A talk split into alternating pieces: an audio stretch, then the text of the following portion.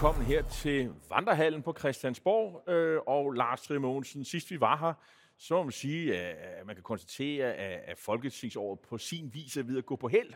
Øh, vi har haft øh, afslutningsdebat, vi har haft øh, de traditionelle grundlovsmøder, øh, men der er faktisk en, der har løbet med, har stjålet hele billedet, og det er naturligvis landets statsminister, som i går var til møde hos USA's præsident Joe Biden. Et længe ventet møde, der fik fuld væg-til-væg dækning af samtlige øh, øh, danske medier, øh, og øh, alle har bemærket sig, at den der øh, afmålte eller udmålte halve time, hun var tilstået hos præsidenten, ja, det endte med at blive et møde på halvanden time, og det satte endnu mere fod i de spekulationer, som vi efterhånden snart har talt om i rigtig længe, om hvorvidt at Mette Frederiksen er i spil, rigtigt i spil, som NATO's næste generalsekretær. Og Lars, sidst vi mødtes, der afviste du alle de spekulationer sådan ret kategorisk. Og jeg var lidt mere positiv, hvis jeg selv skal bemærke det, men har også været skeptisk hele tiden. Hvor står du nu? Altså, tampen begynder at brænde. Der er ikke nogen tvivl om længere, at Mette Frederiksen rent faktisk seriøst overvejes som en af de flere kandidater, der kan blive NATO's næste generalsekretær. Jeg tror ikke endnu, at det er endelig besluttet, om Jens Stoltenberg, den tidligere norske statsminister, der nu har siddet snart i ni år, om han, hvis det hele skulle snøre til, ikke kunne blive forlænget lidt igen. Han skulle faktisk have været nationalbankdirektør i Norge, men var nødt til at droppe den øh, plads, eller øh, stilling, han havde fået, fordi han skulle forlænge sin NATO. Så det kan godt være, at det er en model, der stadigvæk cirkulerer, at han bliver forlænget. Og så kan man sige, så vil det her øh, limbo, det her dødvande, der er i dansk politik lige nu, risikere at blive forlænget. Men der er ikke nogen tvivl om, Mette Frederiksen er på listen. Hun er højt op på listen over dem, der overvejes. Men hun er altså ikke valgt endnu, og det kan vise sig faktisk at blive hendes ulempe, at hun er blevet nævnt så tidligt. Fordi det vil tidligst være på NATO-topmødet Vilnius 11. 12. juli, at der ligesom vil kunne blive meldt noget ud, at der kan blive truffet en beslutning. Så ja, hun er i spil. Hun er seriøst i spil. Men jeg synes stadigvæk, at det har en mindre sandsynlighed, at hun bliver det. Nå, okay. Altså, jeg synes, når man læser medierne, og jeg vil også sige... Ja, det er danske medier. Jo, jo, men de tager jo også øh, øh, pejling efter internationale medier. Jeg er godt klar over, der er for længst gået landskampstemning og klaphatte i det her. Det, det, så, det må vi erkende. Men jeg synes faktisk, de tager pejling af, hvad skriver de internationale medier og der er hun simpelthen stor favorit nu. Øh, det, det, det må man sige. Der, det er ikke, der er ikke andre navne, der, der nævnes på samme måde som hende. Og derfor så... Jeg har bemærket, at du har flyttet mig nu, Lars. Det har jeg. Men, men, øh, men jeg har også flyttet mig meget. Jeg, jeg, jeg vil sige, hun, hun er nok stor favorit. Og så øh, kigger folk jo efter, øh, om hun, eller der slipper noget ud om, om hun bliver Joe Bidens øh, NATO-generalsekretær-kandidat. Når det sker, så er hun rigtig, så har hun næsten det ene ben i øh, hovedkontoret i Bruxelles. Det, der kan være fordelen for Mette Frederiksen, det er, at internationalt set rangerer den her post som NATO's øh, generalsekretær ikke helt op på øverste hylde. Og derfor kan der være nogle af de mere oplagte kandidater, som for eksempel tyskeren Ursula von der Leyen, der lige nu er formand for EU-kommissionen og tidligere tysk forsvarsminister, og en, man meget, meget gerne i NATO-kredse ville have løftet op, om ikke andet for også at forpligte Tyskland på en substantiel forøgelse af forsvarsbudgetterne. Men der kan Ursula von der Leyen være i den position, at hun faktisk nu jo har en stilling, som på alle tænkelige måder rangerer højere end hvad NATO's generalsekretærpost vil gøre. Så på den måde altså, kan det være en fordel for Mette Frederiksen, at nogle af førstevalgene, nogle af dem, man virkelig gerne vil have, at de faktisk allerede har nogle poster i dag, der er højere, og hun derfor kommer ind, kan man sige, på, øh, som anden valg. Men øh, indtil videre alle det her spekulationer, kvalificeret spekulation, vil jeg så kalde det, øh, og, og helt klart noget, man øh, bliver nødt til at forholde sig til. Og det gør man jo også i dansk politik, Lars. Altså, øh, selvom at det glipper øh, for hende, øh, og, og de muligheder er stadigvæk store, faktisk, så kan man allerede nu se, at det her påvirker hele øh, øh, altså, ja, dansk politik på, på flere forskellige måder. Det påvirker regeringen, øh, hvor vi ser nogle udtalelser fra Lars Løkke, og, og det påvirker naturligvis også forholdene i hendes eget parti, øh, fordi der skal jo findes en efterfølger, og der er også nogle, nogle magtpositioner, der skal ligesom omrokeres på. Øh. Men lad, lad os tage Lars Lykke først. Fordi det er, når det hele ryster, når det hele står og vakler, man virkelig kan se, hvem der har en fast hånd. Og i de her døgn, der har Lars Løkke Rasmussen endnu en gang bevist, at han er den, der har bedst næse for i virkeligheden navigere i, sådan, øh, i, i, i tumultariske tider. Det Lars Løkke først gjorde, det var oppe ved et øh, NATO-udenrigsministermøde i Oslo, og da han blev spurgt, vil du sige ja til sådan en stilling? Og han så sagde, at det ville være noget, han skulle overveje meget nøje, for vi har lige haft valg, og det ville være en meget, meget stor omvendning. Så øh, i, i går på grundlovsdag blev han spurgt i en variant af samme spørgsmål, og hvor han så der sagde, at man skulle gøre sig klart, at den regering, der er blevet dannet, den handler ikke kun om noget, som han jo gik til valg på, der var handlet meget om, det var noget, men det var også var nogen, der var blevet enige om noget. Og de her nogen, ja, det er i høj grad Mette Frederiksen, og hvor Lars Lykke helt klart sagde, at den her regering hvilede i virkeligheden både på hans eget projekt om midterregering, men også på Mette Frederiksens evne til at flytte Socialdemokratiet ind. Og der var det, at han egentlig ret klart sagde, at hvis Mette Frederiksen rykker, hvad der altså er en sandsynlighed for, ja, så skal grundlaget i virkeligheden for regeringen genforhandles. Altså, ja, men andre han ord... brugte ikke det ord. Han brugte det ord genbekræftes. Oh, men det er... Og, ja, det, jamen, jo, jo, men, men det, hvad er forskellen? Men, ja, men man kan sige, jeg, vil, jeg tolker det også som dig, øh, at det skal genforhandles. Det kan godt være, at det ikke er så meget, men, øh, men det, det er da klart, han ser der en, en mulighed, det er et signal om, at øh, hvis, hvis, tingene, hvis hun går, øh, og han har jo også tidligere op i det, det du henviste til øh, ved Oslo, øh, NATO-toppen ved Oslo, Øh, der sagde han også noget med, at det var et personborgen projekt, hvor man havde investeret, og han havde selv investeret, og hun havde investeret. Og det, der ligesom er usikkerhed, og når der er usikkerhed omkring det, det er varmen, som jeg og du vist og mange andre mener er den mest sandsynlige efterfølger. Er han stærk nok? Er han båret af det samme projekt? Øh, er han enig i det samme projekt? Alle de der ting er jo vigtige, hvis det her øh, trækløver skal kunne fortsætte. Og vi har den sidste marker, han ligger jo stadigvæk derhjemme og er øh, øh, stresssygemeldt. Han skal jo også med ombord til sådan en Men jeg har svaret på dit spørgsmål om, hvorvidt varmen er stærk nok, synes jeg egentlig giver sig selv. Nej, det er han ikke, og det er jo derfor, at Lars Lykke nu så vil have genbekræftet regeringsgrundlaget. Du siger, han fisker i rørt vand. Han ser en mulighed. er, det, er det, du gør? Jo, for på en eller anden måde i en situation, hvor Socialdemokratiet tydeligvis vil være markant svækket. Socialdemokratiet har i de sidste mange år, jeg ved helt tilbage fra 2015, da Mette Frederiksen blev formand, har været et meget, meget topstyret, men også sådan set et enigt parti. Der har ikke været øh, kaffeklubber, der har ikke været fløjter, der udfordrer Mette Frederiksen. Men det betyder også, at fordi det er så hierarkisk, at hvis hun forsvinder, ja, så er der altså et slør, så er der en, en usikkerhed om, hvad der ligesom sker under. Det er og det, det er det, det er det, Lars Løkke har set. Det er der, hvor han har sin magtnæse, og hvad han udnytter nu i virkeligheden, og stikker en kæp ind i hjulet på Søms. Ja, man kan sige, at uh, det her bliver ikke en gratis omgang for Socialdemokratiet. Det er vel også et signal til vælgerne. Uh, og alle andre må sige, ho, ho, vi er også, vi, skal også, vi spiller også en rolle. Det er vel også en mulighed for at fylde tiden ud med, altså jeg er jo ikke helt idiot, jeg kan godt se, hvad der foregår, og øh, vi spiller sandelig også en rolle, hvis det her skal fortsætte, og det har en pris. Høj eller lav, det har en pris. Mm. Øhm, så det synes jeg også er meget øh, rutineret siger. Men, men øh, er det bare sådan noget gøjl, hvor vi kan få tiden til at gå og snakke om alt muligt, eller har det virkelig øh, altså betydning for den enkelte dansker?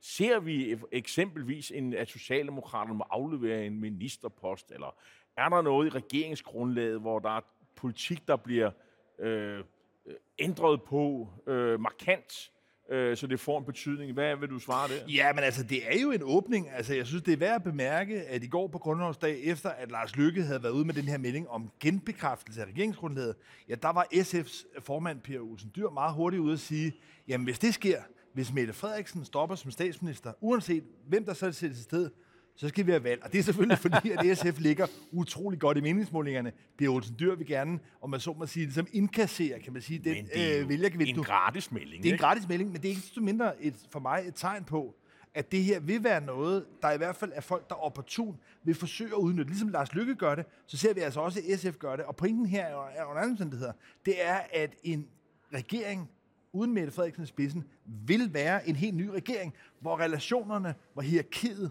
vil skulle altså, genbekræftes, eller i hvert fald kan man sige, skulle genforhandles. Men er det, er det sådan uh, det endelige tegn på, at nu er vedebrødsdagene i SVM-regeringen endelig forbi?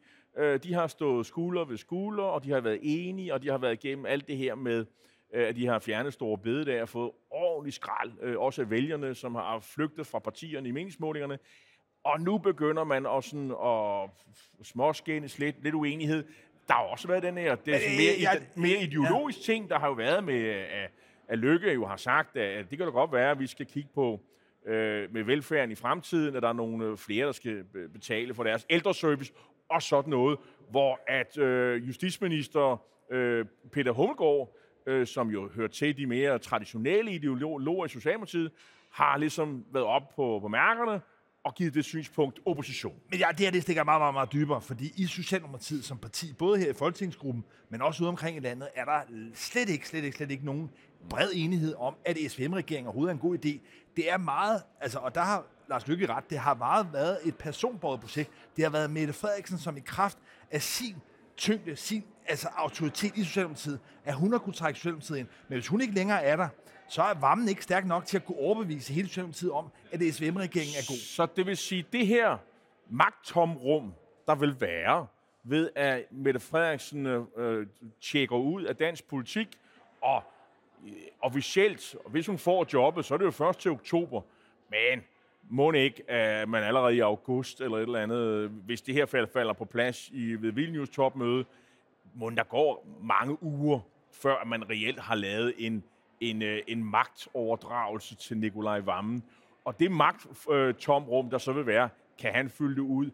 Og det er, jo det, det er jo det spil der, der bliver enormt spændende, om man kan, hvis man nu øh, er meget positiv over Svend-regeringen, frygte, at det her blev enden øh, på det projekt, og så var det måske ikke længere en SV-regering, som holdt, hvad ved jeg, var det 11 måneder, eller hvor meget det var, øh, og så måske endnu øh, kortere tid i virkeligheden. Ja, nå, men altså, jeg, jeg, jeg synes, altså, øh, de dramatiske konsekvenser af det her altså, kan blive store, men jeg synes bare, jeg vil holde fast i at sige, at det er trods alt vil vurdere sandsynligheden for, at Mette Frederiksen altså forlader dansk politik, er mindre nu, end at hun bliver. Så, så, så vil jeg dog sige, at altså, det værste og det mest ubehagelige scenarie, både for SVM-regeringen, men også for Socialdemokratiet, det er, at det nu er blevet slået fast, at Mette Frederiksen reelt ønsker at være et andet sted. Hun er færdig med at være dansk statsminister. Hun vil hellere være i, i NATO. Men hun så ikke forestillingen. Altså man skal huske, at det her det er en magtkabale, øh, ikke bare på tre dimensioner, men på mange dimensioner. Der kan være mange hensyn, der indgår her. Så derfor kan der meget vel opstå den situation, at Mette Frederiksen får signaleret, at hun gerne vil væk, men er tvunget til at blive, men har udløst det her magtområde, som ikke mindst i Socialdemokratiet kan begynde, kan man sige igen, at få fløjene til at væsse sig mod hinanden. Og det kunne jo være, at det allerede nu øh, får nogle betydning for, for fremtiden. Altså, at øh, bare i kraft af den her proces har været i gang, er, er løbet ned. Altså, det der, øh, altså, man kan ikke rigtig stoppe den der øh, øh, snebold, der løber ned ad bakken. Den vokser så større og større. Man kan måske få den afværget eller på en eller anden led. Men øh, der er t- ligesom to hold, der spiller. Der er nogen, der holder med Nikolaj Vammen, og der er nogen, der holder med Hummelgaard.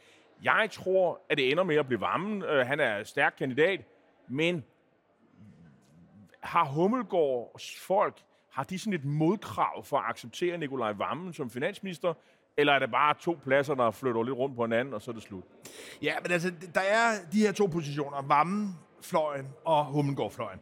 Man skal bare lige forstå, at de er sådan set i dag begge to enige om, at det er Mette Frederiksen, der er suveræn af statsminister, og de bakker som sådan op om SVM-regeringen.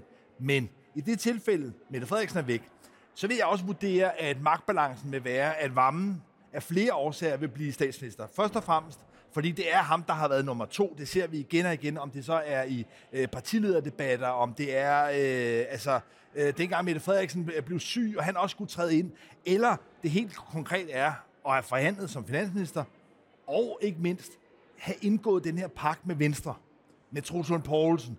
Så det er Vammen, der ligesom er aksen i regeringen. Han er vogter af pakten med, med, med, med Lykke og Ellemann. Så for mig er der ikke nogen tvivl om, at der vil være enighed om, at det mest driftsikre, det vil være at sætte varmen ind. Men ikke nødvendigvis i en meget lang periode. Der vil der være en forventning om, at Hummelgaard så helt entydigt bliver kronprinsen. Men der er også nogle andre, kan man sige, studehandler lidt længere nede, fordi I varme på varmefløjen. Og det, det er delvis, kan man sige, grupperet i nogle kaffeklubber. Øh, Vammen, øh, altså de har forskellige kaffeklubber, men, men det er mere broget spillet. Og der er det, at de folk, der støtter Vammen, de også gerne vil have Morten Bødskov, som i dag er erhvervsminister, ind som finansminister. Det er faktisk det, han er blevet nu. For det er helt paradoxalt i hele det her spil, der er Vammen jo gået på barselsårlov. Og der er Morten Bødskov så i mellemtiden blevet finansminister. Han er finansministerlæger, kunne man sige. Og det er den konstruktion, kan man sige, Vammenfløjen egentlig gerne vil have. Vammen som statsminister, Bødskov som finansminister. Men der er det så, at Hummengård fløjen siger, ah, nej, nej, nej, nej. Det kan godt være, at Hummengård ikke kan blive formand og statsminister, men så skal vi have nogle modkrav, og det vil konkret være, at man så vil sige, så skal Hummengård være finansminister. Så det, hvis vi ser øh, den, der får finansministerposten, det vil i virkeligheden øh, afgøre, øh, hvem der egentlig står stærkest det i det spil. langsigtede affølge. Og øh, så kan det godt være, at, at taberen i den magtkamp får øh, en indrømmelse et andet sted, men det, det er det, der er, er spillet. Det bliver enormt spændende at følge, og, og man kan jo sige, øh, vi ved jo ikke, hvordan det kommer til at spænde, spænde af, men, men sådan er der så meget. Men jamen, jeg, jeg vil bare lige, bare lige sidste krøl på det.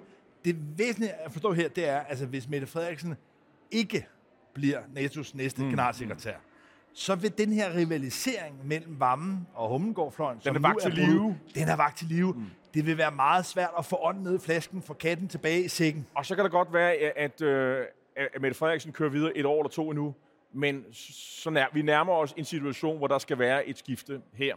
Og hvad kan det så ende med? Og jo længere tid der går, så vil uh, manges vurdering, så stiger Peter Hummelgaards mulighed. Men nu har vi talt om Mette Frederiksens øh, fremtidsmuligheder, om Lykkes evne til på en eller anden måde at navigere i det her kaos. Men der er jo også en tredje figur i det her, den her øh, midterregering. Mm. Jakob Ellemann Jensen. Ja, ham hører vi ikke så meget om, øh, bortset fra, når, når der sker ting, som ikke er så, så rare. For eksempel den her sag, som Altinget jo øh, øh, kom frem med her i, i, i sidste uge, tror jeg det var, øh, med at øh, der har jo været den her forhandling om, at man skulle købe øh, nogle, øh, noget artilleri øh, fra, hvad hedder det, fra, fra Israel. Og, øh, og det var sådan et, et tilbud, hvor de her forsvarsordfører fik meget, meget kort tid til at sige ja, nærmest ja eller nej øh, meget hurtigt, fordi der skulle bestilles, man skulle have indhentet nogle udbud, fik, man, fik, fik det at vide, og så var der kun det her israelske udbud, hvor man kunne skynde sig lidt for at få de her kanoner meget hurtigt, og man så skulle der sige ja her og nu, og, og man havde ligesom sagt, at, øh, at, at, at det var blandt andet franskmændene, at de ikke havde, øh, de havde ikke medvirket til det her udbud, som husker jeg det i hvert fald. Nej, nej, nej, det der er det der. Jakob Ellemann siger i virkeligheden to ting. Ja. Både til forsvarsudvalget, men også til finansudvalget. Det ene det er, at der er en tidsfrist, meget kort tidsfrist, mm. for overhovedet at kunne købe det her israelske grej. Og det andet er, at man rent faktisk har spurgt andre udbydere, blandt andet franskmændene. Og der er det nu, det, det viser sig sort på hvidt. Et, at den her tidsfrist, ja, den strækker sig altså helt ind i, i juni. Og for det andet, så har man rent faktisk ikke spurgt andre udbydere, for eksempel franskmændene. Så derfor har Jakob Ellemann givet urigtige oplysninger til Folketinget på i hvert fald hele to meget afgørende områder. Man skal huske, at hele det her indkøb af de her haubitzer-kanoner fra Israel har i sig selv været meget kontroversielt, for Danmark har hidtil haft en linje om at købe isenkram fra NATO-landen, og det at gå uden for NATO-kredsen, og særligt gå til Israel, det er noget, der har vagt Men- stor opstand. Men pointen er, at de skal kunne levere hurtigt. Øh, men, men under alle omstændigheder, øh, det her kunne man sige, nå jamen herregud, øh, man handler lidt hurtigt osv., men vi lever med nogle spilleregler, hvor man jo altså ikke må give opre- øh, eller forkerte oplysninger til Folketinget. Det er simpelthen i strid med ministeransvarlighedsloven. Så øh, ikke overraskende, så er ikke mindst de blå partier, øh, men alle dem, der har en del af forsvarsforliget, rasende på øh, Jacob Ellemann, og de får kræver en forklaring. Problemet er jo, at han er sygemeldt, så det er jo svært at gøre det. Øh, og så må stedfortræderen jo øh, komme, øh, og det er jo Troels Lund Poulsen, og det er jo ikke ham, der har været med i den proces. Så indtil videre, så er det skudt til hjørne, fordi der nu kommer der en redegørelse. Og den kan have to, der kan, der kan være der ske to ting. Den ene, det er, at øh, redegørelsen bekræfter det, som kritikerne og altinget har fundet ud af, og det betyder jo så, at Jacob Ellemann jo så står til minimum en næse, øh, og måske mere. Øh, og det andet, der kan ske, det er, at der er en rigtig god forklaring. Øh, at Ellemann jo sådan set har været holdt hen i uvidenhed. Han vidste ikke, at han gav øh, forkerte oplysninger, men selv det gør jo, at man ikke slipper i krogen. Så det får man også et rap over fingrene over, men måske ikke helt på samme måde. Så det, det ser svært ud. Øh, man kan sige, Ellemann har jo nok det held, at der er jo altså øh, 89 mandater bag hans øh, ministersamrat. Socialdemokraterne har allerede ude at sige, at der er ikke noget at komme efter, at det, alt er godt. Øhm, men den her sag kan jo rulle, og den kan rulle længe, og den er jo med til at, og, og, og, og hvad skal man sige, øh, nogen forventer jo, at den dukker op igen, når han kommer tilbage øh, fra øh, sin øh, stressoverlovsperiode. Ah, det er altså en fuldstændig håbløs situation for Venstre, at er en situation, hvor Lykke nu er ude og kræve regeringsgrundlaget genbekræftet, Mette Frederiksen måske er på vej ud, varmen ind, at Jacob Ellemann stadigvæk ikke er tilbage aktiv i dansk politik, og så ovenikøbet en situation, hvor spørgsmålet er, hvorvidt han har vildledt Folketinget forsætteligt eller uforsætteligt. Men det er altså en sag med de ting, der er kommet frem, og jeg medgiver, at selvfølgelig kan der komme hemmelige oplysninger, vi ikke kender til, som vender det hele rundt på hovedet. Men på baggrund af det, vi ved i dag, så er det altså en så alvorlig sag, at minister før det både har fået næser, men der er også minister, der har været nødt til men, at træde tilbage. Men, men Lars, og Jacob Ellemann sidder i den situation, det er jo oh, katastrofalt. Jo, katastrofalt. Men så har han jo det held, at der er tre partiers mandater, der står bag ham, og jeg er enig i, at vi er nok øh, i, i hvert fald næsefeltet, og måske øh, øh noget, noget værre. Men, men, men øh, der kommer ikke kommissioner og alt det her. Han nej og han skal ikke gå af, og altså, det kan man glemme alt om, øh, så, så, vidt jeg kan vurdere. Men selvfølgelig, øh, dansk politik er jo så spændende at følge med i, så der kan jo ske alt muligt. Men det er jo klart, man kan jo ikke sådan rende rundt og sige, øh, øh om hvem har givet, afbud, øh, har givet udbud, øh, og hvem har ikke det kan man jo ikke lyve om, vel, til, til, til forsvarsordfører. Vi står jo overfor at brænde milliarder af, og så, så skal de her ting der bare være på plads, og, og man skal kunne svare på det øh, fuldstændig ærligt. Og så vil jeg også bare sige, det her sætter også en tyk streg under den permanente kritik, der er over, hvordan tingene kører i dansk politik. Det her med, at det er enormt stressende, og man har måske øh, ganske få øh, halve og hele timer til at træffe afgørelser om investeringer på det her niveau. Øh, og jeg kan godt forstå de politikere, som, som siger, at vi kan finde os i at arbejde på den her måde. Det er muligt, at vi skal have kanoner og artilleri og sådan noget hurtigt her nu, men vi må altså have lidt mere tid til at gå de her ting igennem. Men, men øh, den eneste, der virkelig sidder og glæder sig nu, det er igen Lars Lykke som en kat om en skål fløde. Altså alt falder ud på en eller anden måde i tror de du her... Virkelig, han har, tror du han, virkelig, han har det sådan? Jeg tror, at han søger stadig en genoprejsning. Øh, og jeg tror absolut men, men, ikke... Hvad får han ud af, at, at, at, at Venstre står i at, at, at Venstres formand får øh, svækkes yderligere på grund af den her sag? Og at Mette Frederiksen er væk? Åh, jeg, har, jeg, jeg, prøv at høre. Hvis, jeg, men, jeg mener simpelthen, du, du fejllæser her, fordi Ellemann og Mette Frederiksen, det er de to ting, der gør, at han har magt som udenrigsminister. Hvis der kommer nogle andre personer i spidsen for det, så er jeg ikke sikker på, at de på samme måde er drevet af den samme øh, nidkærhed og kærlighed til projektet, og det svækker ham politisk. Så derfor så jeg, jeg, jeg, jeg ser det ikke på samme måde, det, det må jeg sige. Men så længe midterregeringen, så længe SVM-regeringen overlever, og det kan være, at den ikke gør det længe, så længe den gør det, så er der for mig ikke til kun tvivl om, at en situation, hvor hverken Mette Frederiksen er der, eller Jacob Ellemann, der vil Lars Lykke være altså kejseren af Kina. En sidste tid, og det er noget, jeg, øh, ting, jeg har glædet mig til at spørge dig om, Lars. Det er fordi her i dag, der er der kommet frem, at over i Københavns øh, borgermission, øh, hvor man jo har, det er jo den gamle socialdemokratiske højborg med overborgmester Sofie Hestrup Andersen. Hun har været sat udenfor af, af det gode skældskab, skulle lige sige, stort set alle andre partier. Øh, og det er selv enhedslisten, der fik fremragende valg sidste gang, der ligesom har slået takten og gået sammen med de borgerlige, og de har fået skattelettelser, de borgerlige, alle er glade. Og nu ligesom de har slået kontra, fordi nu har de lavet en aftale, altså Socialdemokratiet og jo også SF, sammen med de andre partier. Og, øh, og nu har de lavet en aftale om skattelettelser og om og mange andre ting, og har sat enhedslisten over i skammekrogen uden indflydelse de næste to år. Og det er jo så, hvad der foregår lokalt i København, hovedstaden kan man sige. Umiddelbart har der jo været en diskussion om, hvorvidt øh, de skulle skifte Sofie Hestorp øh, Andersen ud med en ny kandidat, en minister herindefra. Øh, øh sundhedsminister Magnus Heunicke er blevet nævnt, øh, tidligere statsminister er blevet nævnt, øh, øh, Helle Thorne Schmidt. Og nu har ligesom slået kontra og, og ligesom vist et eller andet politisk håndværk, der virkelig siger spar to. Hvordan tror du, det blev opfattet af enhedslisten herinde, at der, hvor de ligesom er stærke, der har Socialdemokratiet lavet sådan en, øh, en aftale med de blå? Jamen, jeg tror, det bliver læst, at man i Socialdemokratiet rent faktisk frygter, at København kunne ende med at få en enhedslisten øh, borgmester. Og det tror jeg i højeste grad også er noget, man frygter blandt de borgerlige du partier. Overborgmester, fordi der er jo mange borgmestre derovre, ja, så det var overborgmesterposten, ja. som er det, man i andre kommuner ville kalde borgmesterposten. de andre er jo i virkeligheden, kan man sige, en form for udvalgsformænd. Men, men lad det nu ligge.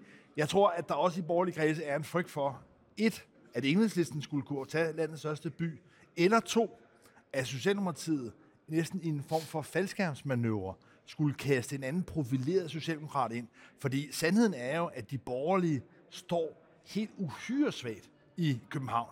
Og hvad der er noget, de ikke ønsker til næste kommunalvalg, det er at skulle op og kæmpe mod for eksempel en Helle Thorning, eller andre, kan man sige, populære kandidater. Så det her er jo også et spørgsmål om, at de andre forsøger at positionere sig. Så heller hjælpe en svækket kandidat. Ja, det bliver i hvert fald spændende at, at følge. Øh, tak fordi I så med øh, her øh, fra Vandrehallen, hvor Lars Mogensen og jeg selv, Jarl Korto, har underholdt 25 minutter. Vi er tilbage igen på næste tirsdag.